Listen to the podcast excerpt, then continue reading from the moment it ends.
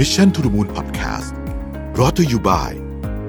สีจันสกินเอเซนเชียลคอมแพคพาวเดอร์แป้งแนบเนื้อบางเบา เป็นธรรมชาติ เนียนกริบ แนบสนิทผิว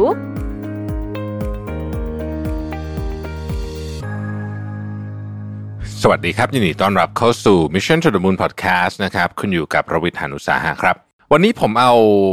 บทสัมภาษณ์นะฮะของดรเศรษฐพุฒิเอ่อผู้ว่าแบงค์ชาตินะครับ มาคุยกัน คือบทสัมภาษณ์นี้ชื่อว่าประเทศไทยควรเดินหน้าอย่างไรใน New World Landscape นะครับผู้ว่าแบงชาติก็เป็นหนึ่งในบุคคลสำคัญนะครับที่จะกำหนดทิศทางของประเทศไทย แล้วก็บทบาทของประเทศไทยในเวทีโลกด้วยนะครับ เอาเริ่มต้นเป็นคำถามก่อนนะครับคำถามแรกเนี่ยนะโควิด -19 ระลอกใหม่ส่งผลต่อเศรษฐกิจไทยน้อยกว่าระลอกแรกหรือเปล่านะครับ คือดรเศรษฐพุทธเนี่ยท่านก็ให้ความเห็นไว้นะครับบอกว่า ไอ้ New World Landscape เนี่ยนะฮะคือจริงๆอะมันมันไม่ได้เพิ่งมามีหลังโควิดนะคือมันมีของมันมันจะมีของมันอยู่แล้วแหละ มันก็มีการเปลี่ยนแปลงที่เราจะไปอยู่แล้วนะแต่โควิดเนี่ยมันทำให้ระยะทางสั้นแต่ครุขระนะผมชอบการเปรียบเทียบนี้นะมีคือเร็วขึ้นน่ะแต่ว่ามันขรุขระขึ้นนะครับเอ่อท่านผู้ว่าก็บอกว่าจริงๆเนี่ยมันคือความสามารถเอ่อความทัดทดบททดสอบความสามารถ ในการปรับตัวนะของประเทศด้วยของเราด้วยนะครับ ถ้าพูดถึงวิกฤตโควิด -19 เนี่ยโอเคแหละ มันทำเศรษฐกิจเสียหายนะครับ แล้วก็หดตัวรุนแรงที่สุดในรอบหลายสิบปีนะครับ financial crisis สองครั้งล่าสุดก็ยังไม่หนักหนาสาหัสขนาดนี้ผลกระทบเศรษฐกิจของประเทศไทยเอง ถ้าพูดถึงระลอกสองเนี่ยอาจจะไม่เท่าระลอกแรก นะตัวเลขอาจจะเยอะกว่านะฮะระลอกสองแต่ว่าคนก็เหมือนจะค่อนข้างจะปรับตัวได้แล้วนะครับ สามารถที่จะดำเนินชีวิตต่อไปได้อย่างกึ่งกึ่งจะปกติจะบอกว่าปกติก็ไม่เชิงเสียทีเดียวนะครับ อย่างไรก็ดีเนี่ยนะฮะท่านผู้ว่าก็มองบอกว่าไอ้เรื่องที่น่ากังวลเนี่ย มันจะมีอยู่สองสาเรื่องนะครับ อันแรกก่อนภาคครัวเรือนและภาคธุรกิจ คืออันนี้เนี่ยยังเปราะบางมากมากจากระลอกแรกนะครับ แล้วก็พอเจอระลอกสองเนี่ยคือมันก็โซซัสโซเซอยู่แล้วนะก็ก็อาจจะลำบากนิดนึงโดยเฉพาะกับภาคเลยที่มีส่วนการจ้างงานสูงนะครับพวกภาคบริการต่างๆ การท่องเที่ยวการบริการการค้าปลีกอะไรเงี้ยนะฮะมันก็กระทบหนักนะครับท่านผู้ว่าบอกว่าเราต้องระวังไม่ให้การมุ่งแก้ปัญหาระยะสั้นทำให้เราไม่ใส่ใจการฟื้นฟูเศรษฐกิจในระยะยาวไปพร้อมกัน เพื่อให้เรามีแผนการขับเคลื่อนเศรษฐกิจที่ชัดเจนและสอดรับกับ โลกใหม่หลังโควิด เนี่ยนะเออไม่งั้นเนี่ยนะ มันจะตอนนี้อาจจะแก้ปัญหาบางอย่างได้แต่ระยะยาวจะไม่ได้นะครับท่านผู้ว่าได้ยก 3 เทรนด์สำคัญที่จะส่งผลต่อโลกระยะยาวมาพูดคุยกันนะครับ อันแรกคือ data and technology นะฮะอันที่ 2 คือว่า sustainability แล้วก็อันที่ 3 คือ multi power world นะครับเอาทีละอันเนาะ data กับเทคโนโลยีนะครับ ท่านผู้ว่าบอกว่าคนที่กลุ่มข้อมูลและเทคโนโลยีกลายเป็นผู้ที่มีอำนาจต่อรอง เช่นเดียวกับคนที่มีทรัพยากรสำคัญในอดีต อย่างที่เคยเปรียบว่า data is the new oil and AI is the new electricity นะฮะคงจะไม่ได้เกินจริงแต่อย่างใดนะวิกฤตโควิด -19 เข้ามาเร่งให้ทุกภาคส่วนต้องรีบปรับตัวในการใช้ข้อมูลและเทคโนโลยีนะครับ ดรเศรษฐพุทธได้อธิบายถึงสถานการณ์ดังกล่าวไว้ว่า การเปลี่ยนแปลงเรื่องนี้กำลังเกิดขึ้นเร็วกว่าที่คาดไว้มาก ส่วนหนึ่งเกิดจากความจำเป็นในช่วงปิดเมือง ที่ทำให้ทุกคนหลายคนต้องหันมาพึ่งเทคโนโลยีในการใช้ชีวิต ทั้งการทำงานการซื้อขายสินค้าและบริการ ถ้าเราอ้างอิงข้อมูลจากธนาคารแห่งประเทศไทยจะพบว่าในเดือนมีนาคม 2563 มียอดเฉลี่ยรายวันของธุรกรรมพร้อมเพย์สูงกว่าช่วงเดียวกันของปีก่อนเกือบหนึ่งเท่าตัว เยอะมาก ซึ่งความเคยชินจากการใช้เทคโนโลยีเหล่านี้จะกลายเป็นพฤติกรรมติดตัวแม้ว่าจะผ่านวิกฤตโควิด -19 ไปแล้วก็ตาม ภาคธุรกิจจึงต้องปรับตัวตามด้วยการใช้เทคโนโลยีให้มากขึ้น นอกจากผู้บริโภคและภาคธุรกิจที่ต้องปรับตัวแล้ว ภาครัฐก็ต้องปรับตัวด้วยเช่นกัน เราอาจเห็นว่าหลายประเทศกระจายความช่วยเหลือให้ประชาชนและธุรกิจรายย่อยได้เร็วกว่าเรามาก นั่นก็เพราะว่าเขามีข้อมูลค่อนข้างพร้อม จึงเห็นได้ทันทีว่าใครถูกกระทบมากน้อยแค่ไหนใครต้องการความช่วยเหลือมากน้อยแค่ไหน แต่ไทยของเรามีขนาดเศรษฐกิจนอกระบบที่ค่อนข้างใหญ่ โดยจากการสำรวจและการประมาณจากข้อมูลแรงงานของธนาคารประเทศไทย พบว่าน่าจะมีสัดส่วนถึง 50-70% GDP เลยนะนี่อันนี้อุบอิบนิดนึง ผมก็เพิ่งรู้ว่าเยอะขนาดนี้เหมือนกันนะฮะ50-70% GDP ซึ่งมีแรงงานกว่า 20 ล้านคนอยู่ในภาคส่วนนี้ เมื่อภาครัฐไม่มีข้อมูลก็ยากที่จะพุ่งเป้าไปให้ความช่วยเหลือ แก่ผู้ที่ จำเป็นหรือว่าต้องการความช่วยเหลือมากที่สุดก่อนได้ การให้ความช่วยเหลือเยียวยาในช่วงแรกของการระบาดครั้งก่อนเนี่ยรัฐไม่มีข้อมูล ผู้ประกอบอาชีพอิสระที่รวมอยู่ในแหล่งเดียวกัน จึงต้องอาศัยข้อมูลที่อยู่แต่ละกระทรวงไปมานำมาใช้ไปก่อน ซึ่งในบางกรณีก็มีรายละเอียดไม่ตรงกันนะฮะอาจจะซ้ำกันบ้างนะครับ เราจะจำได้ว่ามีคนจำนวนหนึ่งออกมาเรียกร้องว่ายังไม่ได้รับการช่วยเหลือในฐานะผู้ประกอบอาชีพอิสระ เนื่องจากปรากฏชื่อในฐานข้อมูลเกษตรกรทำให้การช่วยเหลือทำได้ไม่ทั่วถึงในช่วงแรกนะครับ ดรเศรษฐพุทธบอกว่าที่สำคัญคือการเริ่มลงทะเบียนขอรับความช่วยเหลือจากโครงการต่างๆทำให้ผู้ประกอบการรายย่อยเริ่มทยอยเข้าสู่ระบบและรัฐก็มีข้อมูลมากขึ้น ซึ่งจะเป็นจุดเปลี่ยนสำคัญที่ทำให้มีการช่วยเหลือเป็นไปอย่างตรงจุด และมีประสิทธิภาพมากขึ้นในอนาคตขณะเดียวกันไม่มีข้อมูลมากขึ้นเนี่ยรัฐเองก็ต้องเร่งเชื่อมต่อข้อมูลระหว่างหน่วยงานต่างๆ โดยคำนึงถึงความเป็นส่วนตัวและหลักธรรมาภิบาลนะครับ เพื่อสามารถนำข้อมูลเหล่านี้ไปใช้ในการออกแบบนโยบายในอนาคตให้เกิดประโยชน์สูงสุดได้ นอกจากนี้รัฐก็ยังต้องสนับสนุนให้ประชาชนมีความรู้ความเข้าใจในการใช้เทคโนโลยีมากขึ้น โดยอาจสร้างแรงจูงใจ ให้ต้องเรียนรู้จากการใช้งานจริงคล้ายแนวทางของโครงการคนละครึ่งนะครับที่ทำให้ทั้งผู้บริโภคและผู้ประกอบการเนี่ยเข้ามาร่วมใช้งานจริงนะครับพร้อมกับให้ประชาชนตระหนักถึงประโยชน์ของการสร้างดิจิทัลฟุตพิ้นเช่น การสนับสนุนให้ชำระค่าบริการต่างๆ ผ่านช่องทางอิเล็กทรอนิกส์เพื่อให้ประชาชนมีประวัติที่สถาบันการเงินสามารถนำไปใช้วิเคราะห์ ในการให้สินเชื่อต่อไปได้นะครับ ในส่วนธนาคารประเทศไทยเองก็มีการนำข้อมูลและเทคโนโลยีเข้ามาใช้ในการจับสัญญาณของสภาวะเศรษฐกิจ เพื่อประกอบการติดตามและวัดผลของนโยบายนะครับรวมถึงการปรับปรุงมาตรการที่ออกมาแล้วให้ดียิ่งขึ้นนะครับ เช่นการวิเคราะห์ข้อมูลงบรายบริษัทที่แสดงให้เห็นถึงสภาวะเศรษฐกิจชะลอตัวนะครับ ผู้ประกอบการบางกลุ่มโดยเฉพาะ SME ที่มีปัญหาสภาพคล่องซึ่งส่วนหนึ่งก็เกิดจากการขยายเจ้าเครดิตเทอมให้นานขึ้นในช่วงที่มีวิกฤตเนี่ยครับนำไปสู่การออกนโยบาย การกำหนดเกณฑ์มาตรฐานระยะเวลาสินเชื่อการค้า เพื่อบรรเทาปัญหาสภาพคล่องของ SME ได้อย่างนี้เป็นต้นนะครับ อันที่สองคือเรื่องของ sustainability นะครับ sustainability เนี่ยเป็นหนึ่งในเทรนด์สำคัญของโลกนะฮะที่ส่งผลกระทบกับคุณภาพชีวิต เช่นการปรับวิธีการทำงานหรือปรับนโยบาย เพื่อตอบสนองกับ ภาวะการเปลี่ยนแปลงของสิ่งแวดล้อมที่มันรุนแรงมากขึ้นเรื่อยๆนะฮะเรื่องนี้เนี่ยมันเป็น global trend ทุกคนให้ความสำคัญมากเป็นการพูดกันนโยบายระดับผู้นำโลกนะครับ แล้วก็การที่โจไบเดนชนะ การเลือกตั้งประธานาธิบดีแล้วกลับเข้า Paris Accord เนี่ยก็ก็ก็จะช่วยให้เรื่องนี้มันผลักดันไปข้างหน้ามากขึ้นนะครับ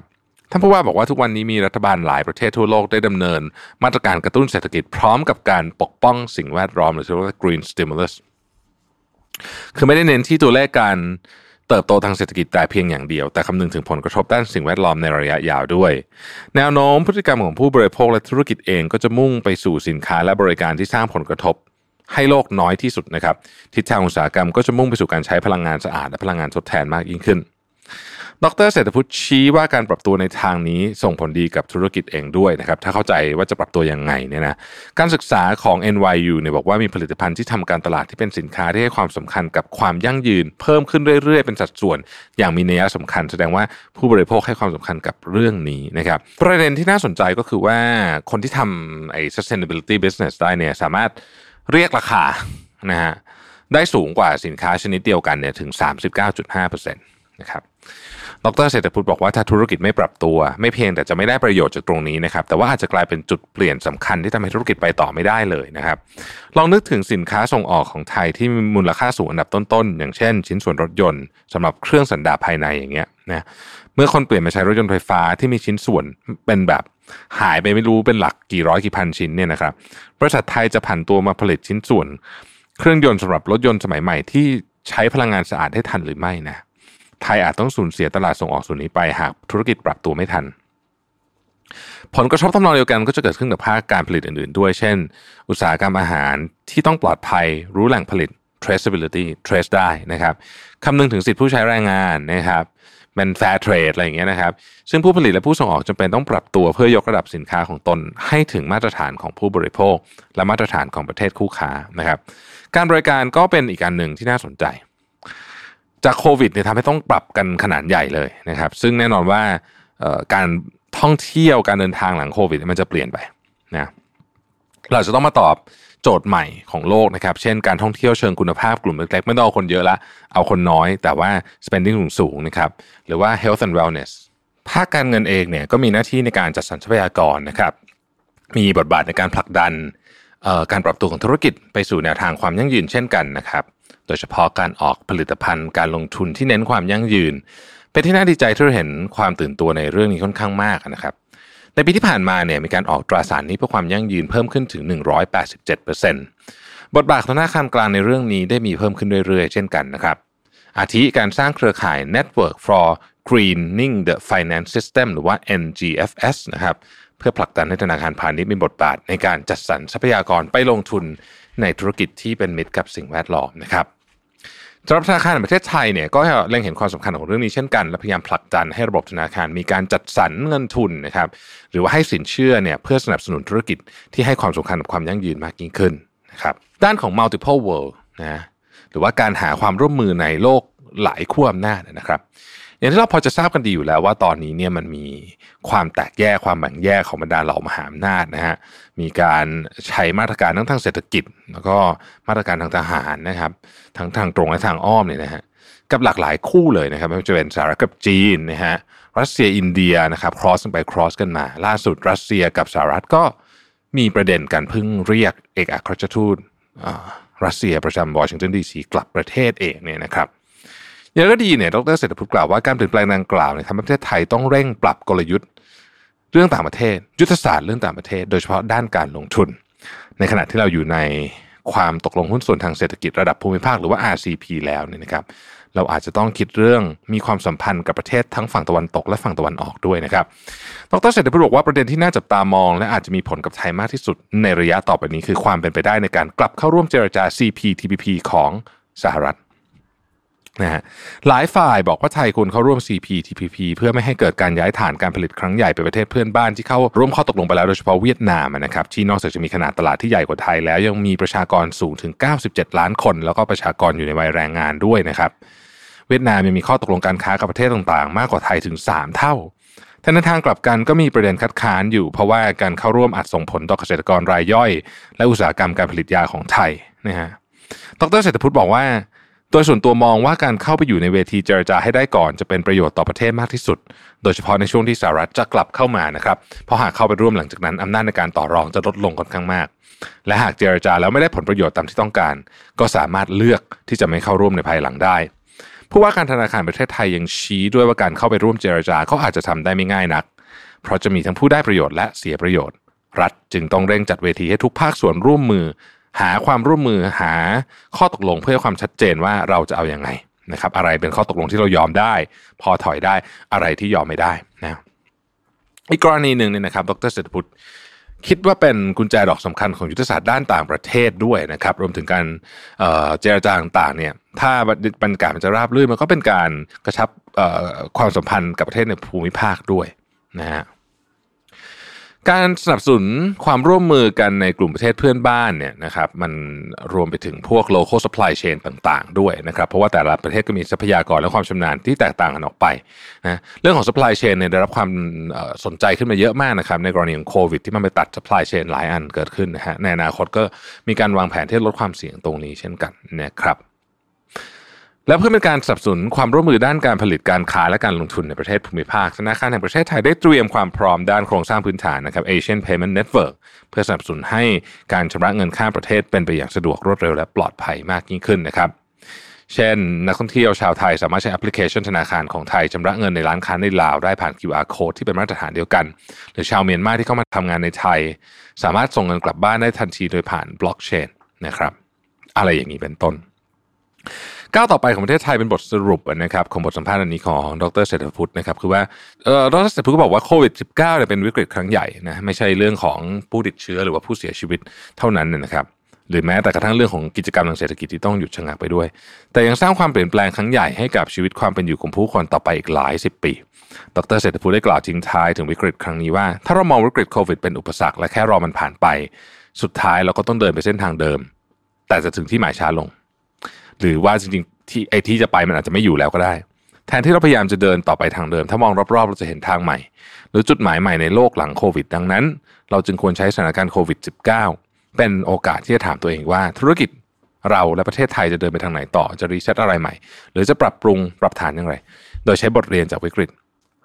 มาสร้างจุดเปลี่ยนในทางที่ดีขึ้นนะครับเหมือนกับคำกล่าวที่ว่า don't let a good crisis go to waste นะฮะอย่าอย่า อย่าปล่อยให้วิกฤตเนี่ยมันไม่ผ่านผ่านไปโดยเราไม่ได้เลยจากมันเลยนะครับเข้าใจว่าวินสตันเชอร์ชิลเป็นคนพูดนะท่านผู้ว่ากล่าวปิดท้ายบอกว่าเพื่อให้ไทยพร้อมก้าวเข้าสู่ New World Landscape ได้อย่างมั่นคงนะครับ ขอบคุณ magazine ของธนาคารแห่งประเทศไทยนะครับสำหรับบทสัมภาษณ์อันนี้ที่ผมว่าเปิดเปิดเปิดมุมมองบางมุมเหมือนกันนะ ที่เรานึกไม่ค่อยถึงในแง่ของความสัมพันธ์ระดับประเทศนะครับและบทบาทของธนาคารในประเทศไทยด้วยนะครับ ขอบคุณและสวัสดีครับ Mission to the Moon Podcast Presented by ศรีจันทร์ Skin Essential Series